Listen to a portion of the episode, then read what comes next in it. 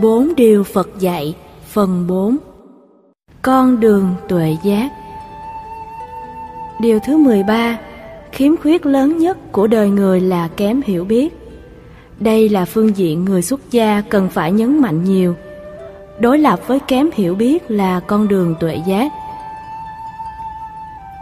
Phật tử tại gia cũng cần phải học Phật Pháp để mỗi người trở thành ngọn đuốc của tư tưởng nhà Phật bằng chính những hành động thiết thực của mình. Người xuất gia trong thời hiện đại cũng phải khác xưa, ngoài việc chuyên tu rèn luyện đời sống tâm linh thì còn phải dấn thân vào các hoạt động từ thiện xã hội. Hai yếu tố này cũng như sự song tu về phước và huệ mà mỗi người đệ tử Phật đều phải hành trì. Trong điều minh triết thứ 13, cái khiếm khuyết được định nghĩa ở đây là sự thiếu sót tri thức, khiến mình vĩnh viễn là kẻ vô học. Nhu cầu về việc học, con đường đạo đức và tâm linh là không hạn lượng. Đường kính của sự học là vô tận, biên giới của sự học là không giới hạn. Cho đến lúc nào ta phá vỡ được vô minh thì toàn bộ tiến trình học mới được xem là có điểm dừng. Sự kém hiểu biết giống như con mắt của ta đang nhắm lại, chức năng của nó bị mất đi. Phật giáo gọi sự kém hiểu biết là vô minh. Vô minh là thuật ngữ chuyên môn, được định nghĩa là sự thiếu tri thức về nhân quả. Khi sống bằng các phương tiện tư duy như loại suy, quy nạp, diễn dịch và tổng hợp trên nền tảng chủ quan hay khách quan, nếu tách rời khỏi quy luật vận hành của vũ trụ là nhân, quả với sự nối kết là duyên thì tất cả mọi giả định đều được xem là loại tri thức kém hiểu biết.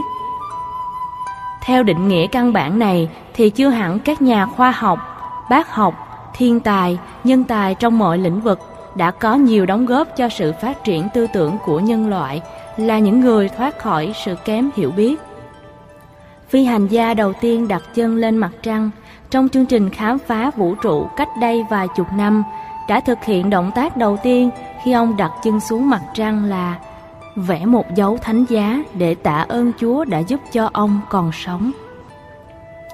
Là một nhà khoa học, vật lý, thiên văn học thì rõ ràng ông ta biết vũ trụ không bắt nguồn từ một nguyên nhân đầu tiên nào, dù được định danh là Thượng Đế dưới nhiều danh nghĩa khác nhau. Những tri thức về sự tạo dựng nên vũ trụ được cài đặt như một con chip trong đầu của ông khi còn nhỏ. Khi lớn lên, các tri thức khoa học vẫn không đủ sức tẩy não con chip này. Do vậy, quan điểm có Thượng Đế thương tưởng, ban tặng sự sống và mọi thứ khác vẫn còn là nỗi ám ảnh. Các loại tri thức như thế vẫn bị xem là kém hiểu biết. Khái niệm kém hiểu biết trong Phật giáo khác với thuật ngữ xã hội học sự hiểu biết trong xã hội học có nghĩa là linh hoạt, khôn ngoan trong các mối quan hệ giao tế giữa mình và người để làm sao có được sự hài lòng.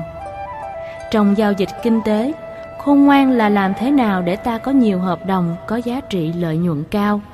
Được lòng khách hàng cũng được xem là một nghệ thuật đi bằng con đường hiểu biết. Hiểu biết quy luật cung cầu của kinh tế, tâm lý của khách hàng, thời cơ đầu tư và thời điểm chào hàng để công việc được hanh thông và mang lại lợi nhuận cao. Khái niệm kém hiểu biết trong 14 điều minh triết là thiếu tuệ giác, là những loại nhận thức tư duy và giải quyết vấn đề không đặt trên nền tảng của nhân quả. Như vậy, nhân quả theo nhà Phật là gì? Dân gian thường nói, trồng dưa được dưa, trồng đậu được đậu, Kiến thức nhân quả này tạm gọi là nhân quả mặt phẳng. Nó khác hoàn toàn với kiến thức nhân quả trong thực tế mà chúng tôi tạm gọi là nhân quả hình học không gian. Xin tạm mượn hai khái niệm toán học để dễ dàng mô tả. Ở trình độ tiểu học trở xuống, kiến thức về hình học trên mặt phẳng được xem là chân lý. Nó như là một quy luật. Nhưng từ trung học trở lên, bản chất vận hành của vũ trụ được hiểu không phải là mặt phẳng nữa, mà nó đa chiều, thậm chí là n chiều. Nhân quả còn chịu sự tác động của các duyên mang tính điều kiện. Do vậy, những yếu tố được gọi là nhân gieo trồng trong quá khứ của đời trước, của mấy chục năm vừa qua hay của ngày hôm qua và cả thành quả của tương lai đều phải trải qua tính thời gian của hiện tại bởi nhiều tác động khác nhau. Nên có những lúc trồng dưa mà không được dưa, trồng đậu mà không được đậu. Ở Việt Nam, vào cuối năm 2007, miền Bắc phải chịu một đợt khí hậu lạnh, giá rét với gió bất đã làm cho những thiệt hại mùa màng lên tới vài chục tỷ đô la. Tất cả những người làm nông trong vụ mùa đó đều thất bát, cho nên trồng lúa, rau, củ, quả hầu như chẳng được gì mà còn bị tổn thất. Như vậy, trong nhân quả mặt phẳng, ta nói trồng lúa được lúa, trồng đậu được đậu, thì phải hiểu là tính chất của nhân và quả tuy đồng nhất nhưng không có nghĩa là theo tỷ lệ thuận về khối lượng. Do vậy, nhân quả hình học không gian mới là quy luật để giải quyết các vấn nạn trong xã hội. Khi ta gieo trồng những hạt giống xấu, tiêu cực, không có nghĩa là sẽ trả quả trong tương lai theo những gì ta đã gieo trồng. Tiến trình chuyển đổi nghiệp, thay thế hành vi, làm chủ cảm xúc, làm chủ được nhận thức dẫn đến vận mệnh con người bắt đầu thay đổi theo. Như vậy, nhân quả trong tình huống này là mối tổng hòa giữa những hạt giống xấu và tốt. Xấu trong quá khứ, tốt trong hiện tại, tương tác lẫn nhau theo quy luật bù trừ. Kết quả là cái nào mạnh, cái đó khống chế. Hạt giống đã gieo trồng, nếu không có những cản lực tích cực hay tiêu cực, nó sẽ trổ quả ngay thời điểm nhất định với kết quả như ta mong đợi. Như vậy, bởi có sự tác động nên kết quả đôi lúc không đồng nhất với cá nhân được gieo trồng ban đầu. Do đó, yếu tố duyên chính là dữ liệu quyết định sự thành công trong tiến trình đầu tư nhân quả. Khi ta hiểu được nhân quả dưới góc độ có sự tương tác, sẽ không có cái gọi là định mệnh an bài với những quy luật số phận mà ta thường nghĩ nó gắn liền với con số năm, tháng, ngày, giờ sinh hay là năm, tháng, ngày, giờ đầu tư một công trình, khai trương công việc. Lúc đó, ta đã có tri thức gọi là tri thức tuệ giác về nhân quả. Điều đó giúp chúng ta thoát khỏi giới hạn của sự kém hiểu biết, vốn làm cho con người lún sâu trong mê tín dị đoan. Trước khi đến Hoa Kỳ, chúng tôi có dịp thuyết giảng tại 10 tỉnh thành của miền Bắc. Trong mỗi buổi giảng đều có hai phần, phần giảng về đề tài chính và phần vấn đáp. Ấn tượng chúng tôi đã đúc kết được là không có ở ngôi chùa nào mà quần chúng không hỏi đến việc đốt giấy vàng mã, cách thờ phượng.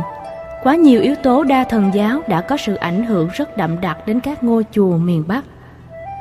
Phật giáo miền Bắc khoảng 20 năm trở lại đây, cơ hội phục sinh mới bắt đầu trỗi dậy.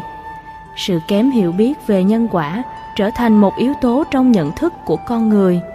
Đồng lúc đó, nạn mê tín dị đoan diễn ra rất nghiêm trọng. Các chùa thờ rất nhiều thần, Thượng Đế, Nam Tào, Bắc Đẩu, Cửu Thiên Huyền Nữ, Quan Công, Mẹ Sanh, Mẹ Độ, ngay trên chánh điện chứ không đơn thuần ở nhà các Phật tử. Chùa Phật giáo miền Nam thì hoàn toàn khác. Ngoài một số chùa do gốc gác của người kiến dựng nên, ngôi chùa có tín ngưỡng đa thần giáo trước khi theo đạo Phật. Chín mươi mấy phần trăm là không thờ như vậy. Hiện nay, Phật tử thuần thành tại miền Nam cũng không còn thờ phượng theo tín ngưỡng đa thần giáo. Họ hiểu rất rõ rằng nhân quả quyết định tất cả, hạnh phúc và khổ đau của con người chứ không phải do thượng đế hoặc các vị thần linh có chức trách như trước đây người ta quan niệm. Loại tri thức về nhân quả theo cấu trúc hình học không gian sẽ giúp chúng ta giải phóng được quan niệm về định mệnh, vốn là nỗi ám ảnh dẫn người ta đến con đường tôn giáo nhiều hơn.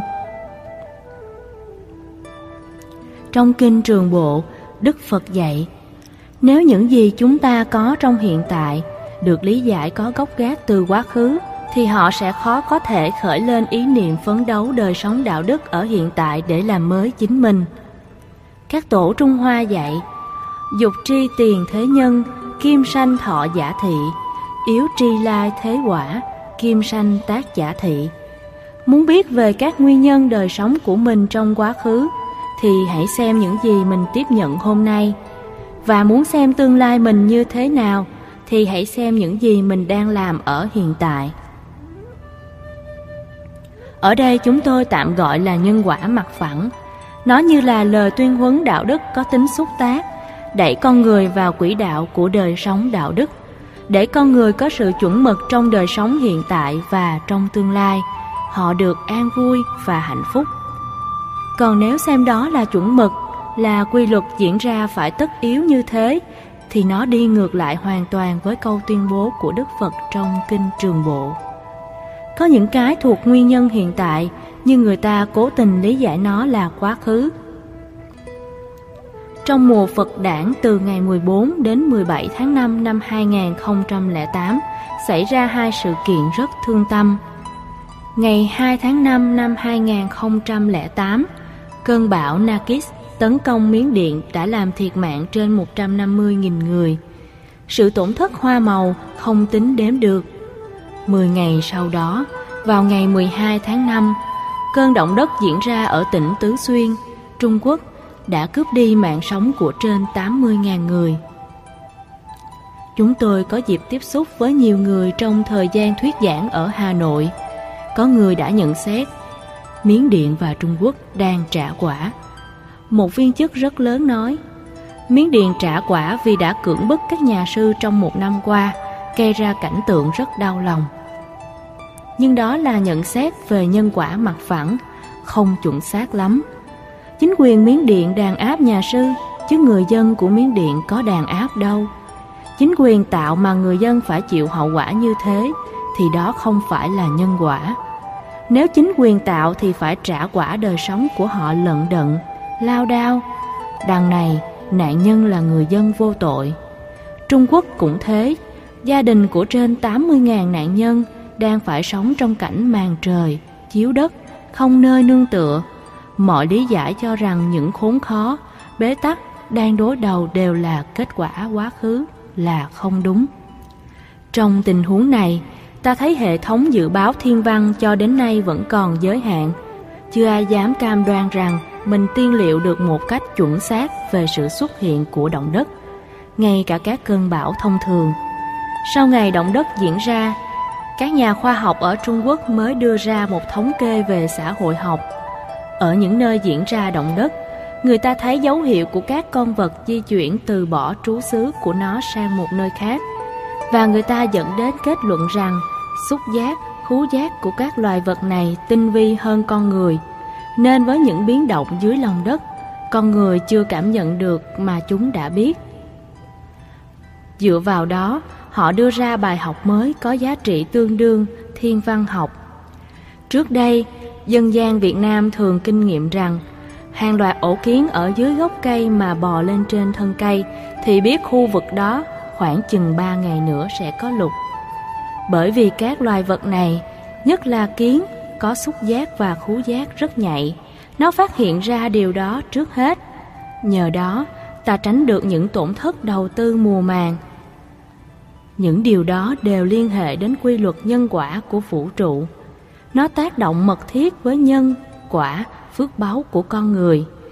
Do đó, ta phải quy trách nhiệm về mặt khai thác môi trường, thiên nhiên, sinh thái quá cạn kiệt trong thời gian ngắn, khiến chúng không thể tái tạo được nguồn nhiên liệu mới để phục vụ con người. Kết quả là có những biến động như động đất, sóng thần, lũ lụt mà các nhà khoa học đã lý giải đây là nguyên nhân chính dẫn đến sự tổn thất về nhân mạng.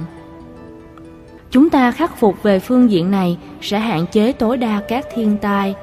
Có người lý giải, do trong quá khứ, con người ở những nước đó tạo nhiều điều ác, điều xấu, nên đất nước phải gặp thiên tai. Vậy làm sao ta có thể lý giải cơn động đất ở Nam Á và Đông Nam Á cách đây vài năm mà trong thời điểm đó hai nước Phật giáo là Tích Lan và Thái Lan có số người chết tương tự như các nước Hồi giáo. Ta lý giải như thế nào đây? Chẳng lẽ những người như thế đều xấu hết? Không hẳn như thế.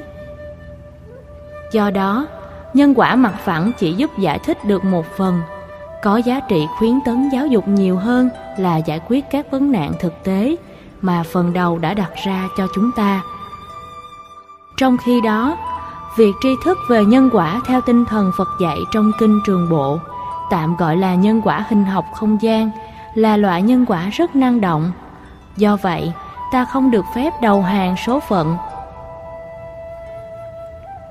Khi biết nếu mình tạo thêm những điều kiện tích cực vào cơ cấu nhân quả trong đời sống đạo đức của bản thân thì hạt giống quá khứ sẽ được khắc phục và vượt qua ta sẽ trở thành một người an vui và hạnh phúc định nghĩa thứ hai trong kinh tạng pali về sự kém hiểu biết là thái độ nhận thức và phương thức sống không phù hợp với nguyên lý vô thường và vô ngã rất nhiều nhà khoa học nhà tri thức đã lâm vào tình trạng thế trí biện thông, cũng là một trong tám chướng nạn. Trên cơ sở đó, họ vẫn bị liệt vào loại kém hiểu biết dưới góc độ tuệ giác. Ta thấy chữ Pali gọi vô ngã là Anatta. Nếu dịch sát nghĩa chữ Hán, ta không dịch là vô ngã mà là phi ngã. Vì tiếp vị chữ A đặt trước một danh từ tức là phi nó mang tính cách loại trừ tân ngữ đi theo sau. Nếu gọi là vô ngã, nghĩa là không có cái ngã, thì lại bị hiểu theo nghĩa rằng ta phủ định linh hồn. Trên thực tế, đạo Phật vẫn chủ trương có hình thức tái sanh sau khi con người mất. Cái chết không phải là dấu chấm cuối cùng. Dù là khái niệm linh hồn hay tái sanh cũng chỉ là một tiến trình chuyển tiếp của tâm thức chứa đầy hạt giống nhân quả trong quá khứ và hiện tại. Do đó, khái niệm vô ngã mà các dịch giả Trung Hoa sử dụng không phản ứng đúng được thuật ngữ Đức Phật đã sử dụng trong bản kinh là phi ngã, anatta. Dựa vào chữ phi ngã này, ta vẫn thấy có một cái tôi. Cái tôi đó được cấu tạo bằng thân thể vật lý gồm có bốn nguyên lý, chất rắn, chất lỏng, chất nhiệt chất vận động và cõi tâm thức có bốn nguyên lý nguyên lý cảm xúc nguyên lý tri giác nguyên lý tâm tư và nguyên lý nhận thức tất cả hai nhóm nguyên lý về vật chất và tâm tạo ra cái tôi được đức phật khẳng định là phi ngã tức chẳng phải tôi phi ngã không phủ định không có cái tôi chẳng phải là tôi và không có hai cái đó khác nhau Ví dụ, ta nói hoa hồng này chẳng phải hoa lan, hoa cúc chứ không phải không có nó. Không có hoa hồng khác hoàn toàn. Trên tay ta vẫn cầm cánh hoa hồng. Ta không thể nào phủ định tính hiện thực của nó là không có, mà ta chỉ nói nó không thuộc về cái khác thôi. Khi phân tích về học thuyết duyên khởi, Đức Phật nói, những cái gì được hình thành bởi nhiều yếu tố, điều kiện mà khoa học vật lý hiện đại gọi là nguyên tử, phân tử, giữa chúng có một khoảng cách rất lớn. Nó lại được vận hành tạo bởi những nguyên tố khác, cái đó chẳng phải là chính nó. Bởi vì nó vay mượn từ những cái khác để tổ hợp lại và hình thành. Học thuyết về phi ngã cho ta nhận thức, không thần tượng hóa thân thể này như là Thượng Đế chủ nghĩa duy vật và vật chất đã chủ trương dựa trên thân thể để mà làm giàu. Bởi tôn vinh nó nhiều quá nên người ta phải chịu hệ lụy, dẫn đến trạng thái bám víu về cảm xúc, về thân xác. Cho nên, mỗi khi thân thể bị đau ốm, con người bị khủng hoảng rất lớn. Thân thể đối diện với cái chết, con người lại không muốn thừa nhận để sẵn sàng vẫy tay chào nó. Những hậu quả khác khi thương tổn đến thân thể ta đã thấy trong lịch sử của nhân loại. Việc đánh đồng cả khối cảm giác, tri giác, tâm tư, nhận thức của chính mình cũng làm cho con người khổ đau nhiều hơn. Những người như thế thường rất nhạy cảm. Mỗi lời nhận xét, lời qua tiếng lại của người khác khi chỉ tên mình do cha mẹ đặt ra thì mình có khuynh hướng đánh đồng danh xưng chính là mình – nỗi khổ niềm đau bắt đầu có mặt. Trong khi đó, loại tri thức phi ngã dạy ta cách ứng xử mới, tức là những gì tốt ta lấy làm phương châm để phấn đấu, còn những gì thuộc về phê bình, chỉ trích, vu khống, xuyên tạc thì mình nên nghĩ cái này không phải là tôi. Tôi không bị lệ thuộc vào những cái này. Từ đó, nó không có cơ sở để bám víu. Nỗi khổ và niềm đau thuộc về hai phần. Khổ thuộc về tâm lý, đau thuộc về vật lý. Nỗi khổ và niềm đau chỉ có hai cơ sở để bám víu, hoặc là thân, hoặc là tâm. Thân bao gồm các loại bệnh hay sự biến hoại về vấn đề sinh học làm cho chúng ta già rồi mất đi sắc đẹp, làm cho ta chán nản, thất vọng, dễ dàng thất điên bác đảo. Khi có được loại tri thức về phi ngã, ta không đánh đồng hai thứ đó là mình, cũng không phủ định nó. Nó vẫn có nên mình mới đau, nó có nên mình phải chăm chút, ăn mặc sang trọng, phải giao lưu, tiếp xúc. Những cái đó ta không thể phủ định được. Nhưng tri thức không đánh đồng là chính mình sẽ giúp ta rũ bỏ nỗi khổ niềm đau rất dễ dàng. Không cần sử dụng những loại thuốc giảm đau mà vẫn có tác dụng. Như vậy, kiến thức về vô ngã là sự hiểu biết. Ai không có kiến thức vô ngã thì người đó vẫn còn bị xem là đang sống trong vòng lẫn quẩn và kém hiểu biết. Còn tri thức về vô thường thì ta thấy nó diễn ra hàng ngày, hàng giờ. Quy luật của thời gian gồm ba cái mốc: quá khứ, hiện tại và tương lai. Thời gian luôn luôn là dòng chảy không có điểm dừng. Tương lai sẽ tiếp tục trở thành hiện tại rồi trở thành quá khứ.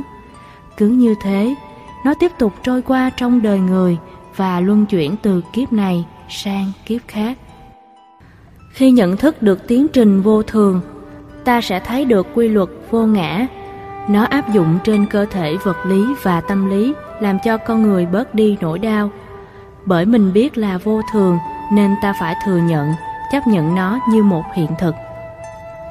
Trong việc truy tìm hài cốt, người ta chỉ mới đặt nặng vấn đề là làm sao tạo ra được sự hội ngộ giữa người sống và người chết chứ không chú ý đến góc độ tâm linh mà nhà Phật đã dạy. Đó là làm thế nào giúp cho hương linh rũ bỏ được cảnh khổ đau dưới hình thức ngạ quỷ để ra đi. Đôi lúc, sau khi phát hiện ra hài cốt của họ thì nỗi khổ đau tiếp tục nhiều hơn nữa.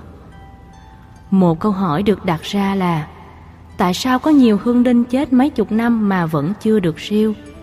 Trong khi kinh địa tạng dạy, chỉ sau bảy tuần thất tiến trình tái sinh sẽ được kết thúc hoặc theo Phật giáo Nam Tông, con người và các loài động vật sau khi rũ bỏ xác thân năm uẩn sẽ tái sinh vào cảnh giới tương thích về nhân duyên quả báo đối với gia đình mà sau này họ sẽ làm con. Câu trả lời rất đơn giản. Trong các cảnh giới tái sanh, Đức Phật dạy có cảnh giới ngạ quỷ. Ngạ quỷ không phải là cảnh giới dưới lòng đất mà dân gian thường gọi là âm phủ, những nhu cầu đời sống xã hội hoàn toàn không có đối với ngạ quỷ vì họ không còn thân thể vật lý.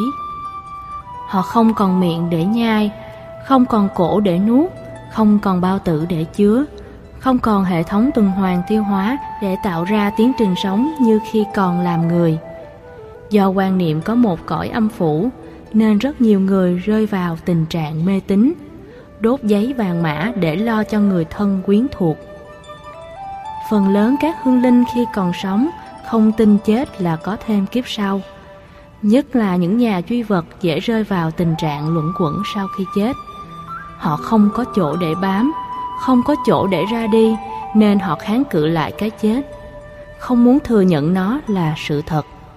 Nguyên lý vô thường sẽ dạy cho các hương linh rằng thừa nhận năm, tháng, ngày giờ mà cái chết diễn ra không chỉ là sự khai tử về phương diện giấy tờ mà còn là hiện thực. Cho đến lúc nào tri thức về sự thừa nhận có mặt thì họ mới được tái sinh. Nếu bám víu và không có thừa nhận sự thật thì mặc dù tâm thức đã thoát ra khỏi thân thể vật lý nhưng nó vẫn có khuynh hướng bám víu nơi cái chết diễn ra ở căn nhà hay nơi mộ nguyệt hay là nơi nhà thờ họ tộc, nơi chứa đựng hài cốt, vân vân và vân vân. Quy luật về vô thường, vô ngã luôn tác động quy luật đến không gian và thời gian. Kiến thức về nhân quả buộc ta phải có hai kiến thức đính kèm là vô ngã và vô thường. Có như vậy, tiến trình tái sinh sẽ diễn ra trong tích tắc. Sau khi chết, ta sẽ đi theo nghiệp và nghiệp sẽ trở thành lực đẩy đưa ta vào tiến trình tái sinh. Đối với những người làm chủ được sống chết, tức là trên tiến trình chứng đắc và đã chứng đắc thì sự tái sinh sẽ theo nguyện ước. Tức nếu họ phát nguyện khi chết đi về đâu thì họ sẽ có mặt ở đó. Hiểu được vô ngã và vô thường sẽ làm cho con người không còn mê tín dị đoan vào thế giới cõi âm, thượng đế, thần linh và vận mệnh nữa. Mỗi người tự làm chủ số phận và đời sống của mình. Tri thức đó giúp con người được rất nhiều hạnh phúc. Ở đây, gọi là sự khiếm khuyết lớn cũng còn hơi nhẹ, lẽ ra phải là nỗi khổ đau lớn nhất của kiếp người là kém hiểu biết. Thiếu hiểu biết về nhân quả, thiếu hiểu biết về vô thường, vô ngã. Khiếm khuyết là chưa đủ thôi để diễn tả được mức độ thiếu thốn như thế nào. Ví dụ, người nghèo dưới mức trung bình vẫn có được chén cơm manh áo. Người dân Ấn Độ một ngày chỉ cần khoảng 7.000 đồng Việt Nam là sống tốt rồi. Họ mua một ký bột làm bánh rồi ăn luôn một tuần. Ngày thứ hai có được 5.000 đồng, họ dành dụm để mua sữa. Chỉ cần như vậy, họ đã có thể vượt qua cơn khốn khó. Cho nên, dùng từ khiếm khuyết vẫn chưa đủ để thể hiện điều Đức Phật muốn nói là cái khổ, cái đau, bế tắc do kém hiểu biết về nhân quả sẽ đến với sinh mệnh con người và các chủng loại ở mức độ như thế nào. Tuy nhiên, dù gọi là kém, khiếm khuyết thì ta vẫn thấy sự tổn thất đó rất lớn và không thể xem thường.